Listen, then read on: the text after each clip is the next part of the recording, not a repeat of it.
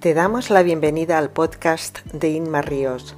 Aquí compartiré contigo reflexiones, metodologías y claves prácticas 100% aplicables a tu día a día para desarrollar las habilidades y mentalidad de un gran líder.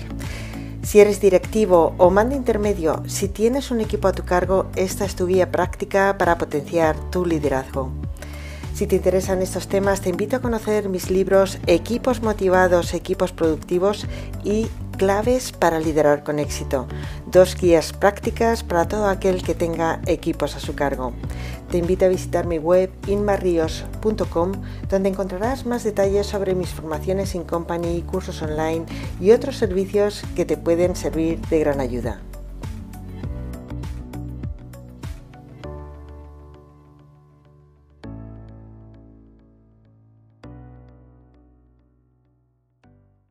2020, un año para recordar. Sí, sí, lo has oído bien, para recordar y no para olvidar. Ya se ha escrito mucho de todo lo negativo de este año. Yo hoy elijo hablar solo sobre lo constructivo que me ha dejado, no porque discrepe de todo lo que ya se ha escrito o se ha dicho de lo negativo que ha sido, simplemente creo que es necesario extraer lo positivo y sobre todo quedarnos con el aprendizaje.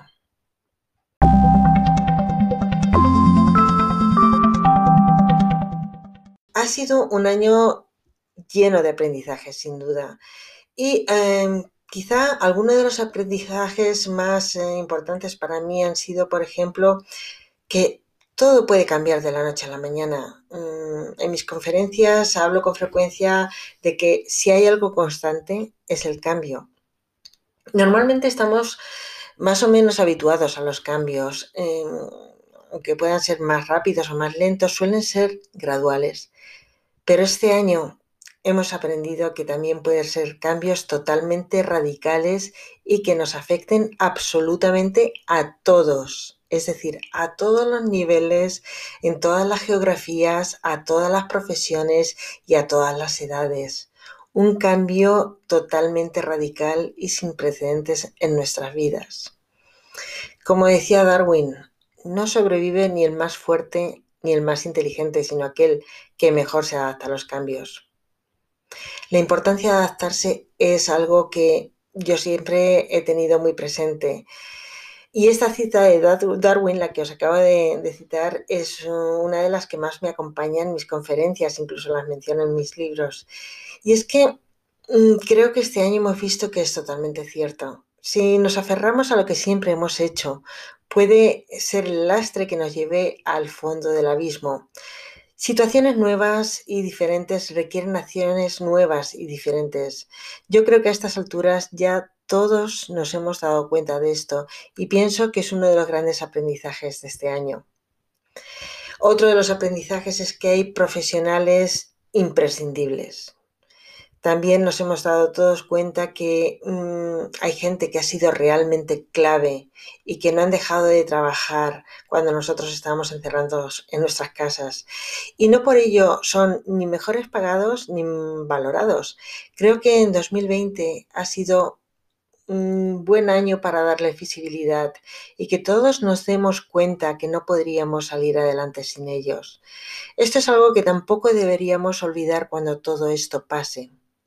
Gracias a todos esos sanitarios, limpiadoras, cajeras, panaderos, fruteros, transportistas, policías, bomberos y todos aquellos que han seguido prestando servicio en los meses de confinamiento.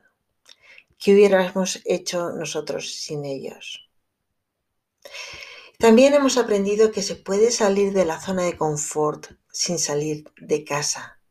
Esto es algo que nos ha pasado a todos, incluso a nuestros hijos.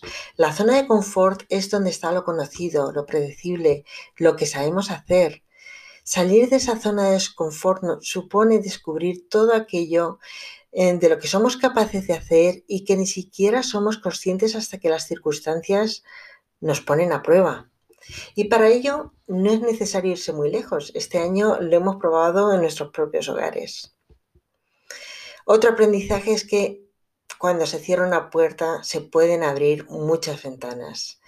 Este año se cerró una puerta y se abrieron muchas ventanas para mí.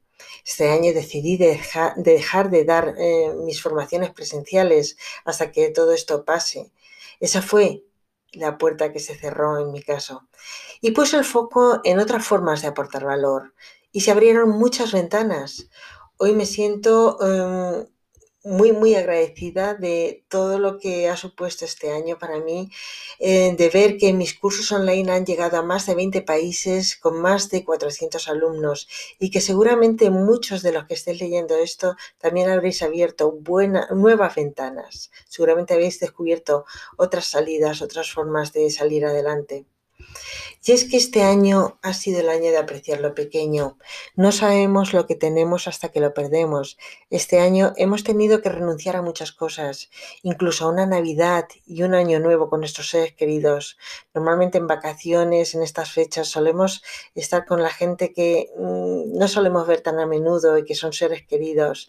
Esos abrazos, esos besos, esas cenas todos juntos sinceramente lo he echado muchísimo de menos, seguramente vosotros también.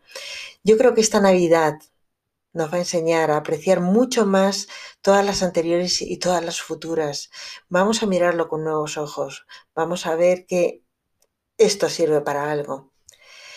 El año 2020 quizás nos ayude a valorar más esas pequeñas cosas de la vida, aquellas que no tienen precio, que no las podemos pagar con dinero.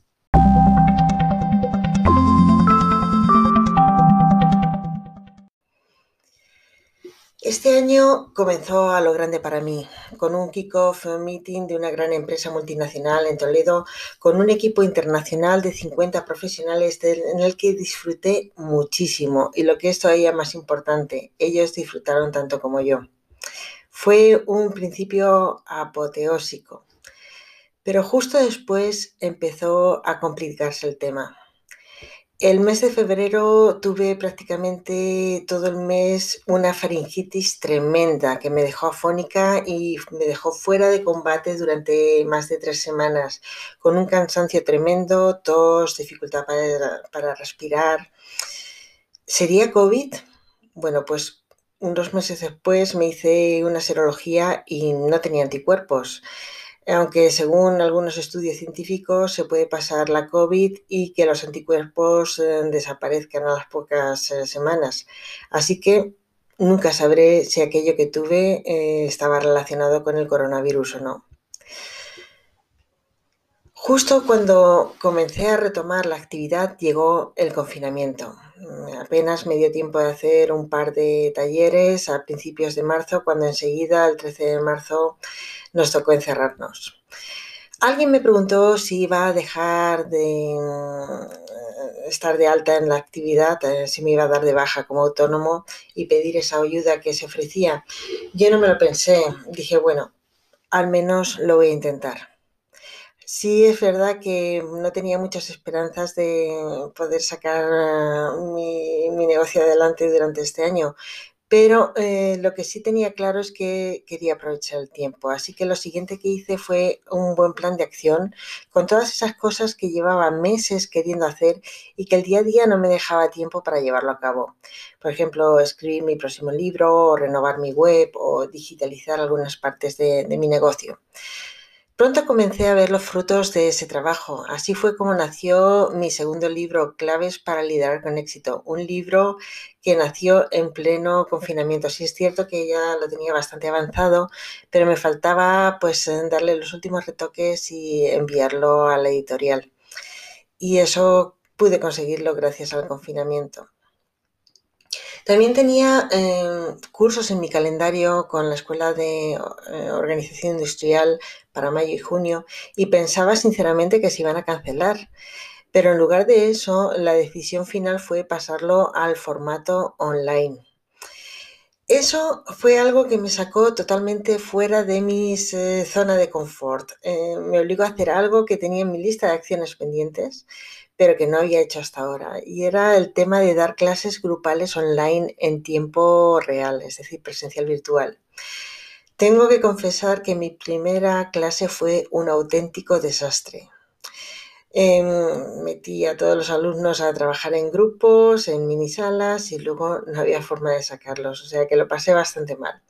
Es cierto que tuve mi curva de aprendizaje como todos, pero este, estos meses nunca he dejado de buscar nuevas formas de mejorar mis formaciones online, de cómo hacer más dinámicas y cómo hacerlas eh, más participativas. Y aún sigo en ello, ¿eh? esto, no ha terminado todavía.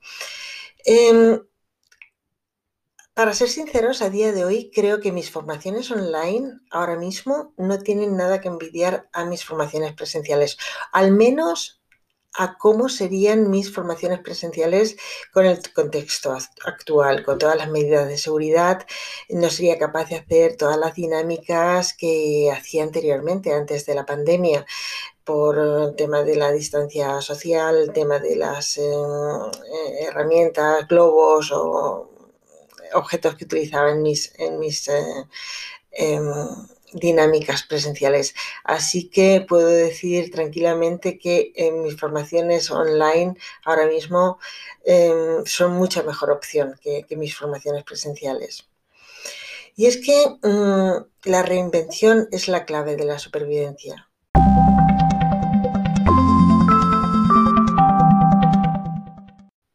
Este año he visto empresas que han reinventado su actividad para ofrecer servicio a sus clientes y gracias a eso han alcanzado sus objetivos y han salido a flote a pesar de la adversidad por ejemplo, empresas de mobiliario haciendo mamparas o distribuidores de suministros de oficina ofreciendo elementos de protección como dispensadores de geles, pantallas protectoras, etc.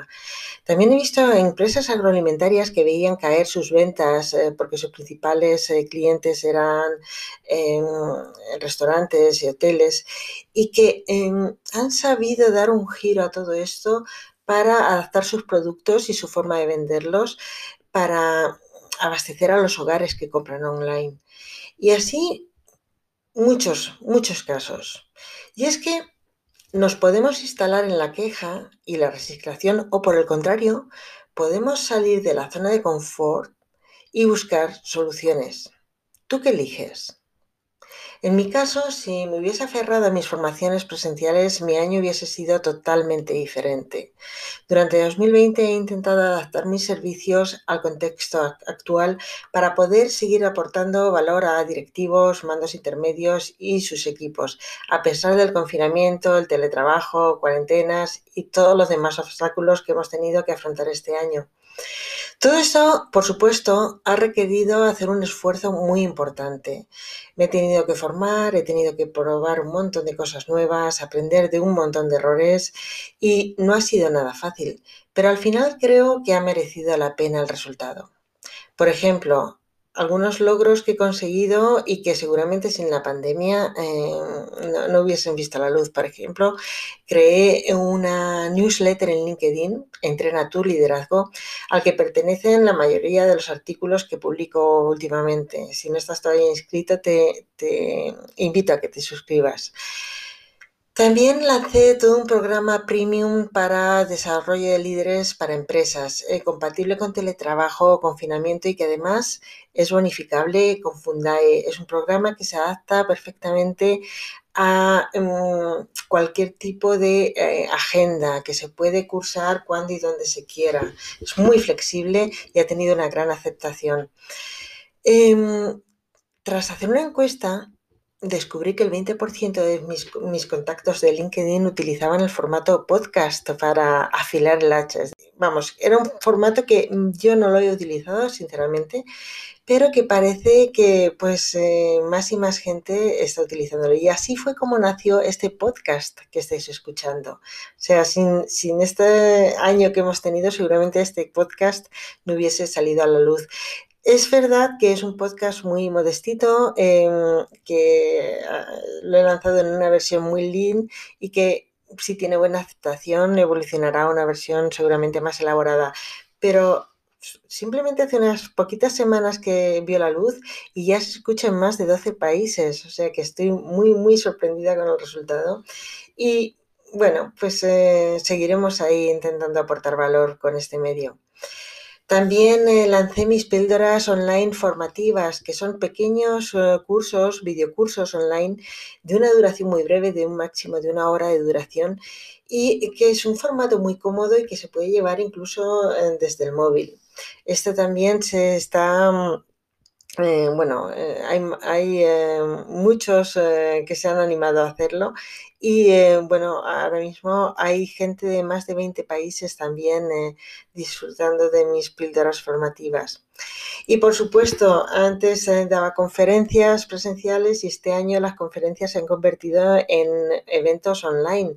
Este año, por ejemplo, em, hice un webinar con Banco Sabadell y Diario Levante, que precisamente es el primer episodio de este podcast. Os invito a que lo ah, escuchéis.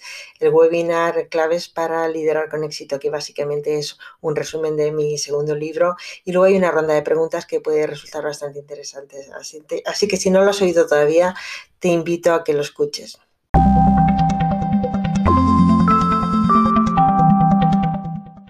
qué importante es encontrar el para qué. En mi caso, como habréis podido intuir, me he tomado muy en serio las restricciones. En mi casa, el confinamiento lo hemos llevado a rajatabla. Corté por lo sano con todo lo presencial, tanto a nivel profesional como a nivel personal. Me he tomado muy en serio y me sigo tomando el tema del distanciamiento social. Por ejemplo, lancé mi libro y ni siquiera he tenido una presentación oficial presencial de mi libro.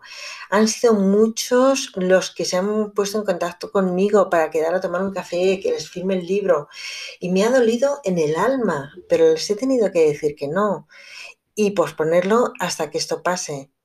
Creo firmemente que esto es necesario para que la pandemia termine cuanto antes. Es un sacrificio grande, de verdad. He hecho tremendamente de menos ese café o esa cena o haber ver incluso a mis alumnos en tres dimensiones. Pero todo este sacrificio tiene un para qué. No solo para que esto termine cuanto antes, sino también para proteger a mis padres, que los tengo a mi cargo, con 80 y 83 años y diabéticos. De verdad, si encontramos sentido en lo que hacemos, al final podemos encontrar la fuerza y la disciplina para hacerlo. Muchas veces nos centramos en el corto plazo y en nuestros intereses individuales y olvidamos que puede que lo que hagamos tenga un impacto en el medio o largo plazo, incluso en los demás, y al final, inevitablemente, ese impacto se vuelve en nuestra contra, alargando esta situación, generando nuevos rebrotes y empeorando todavía más nuestra propia situación. ¿Lo ves? Sin duda, 2020 es un año para recordar.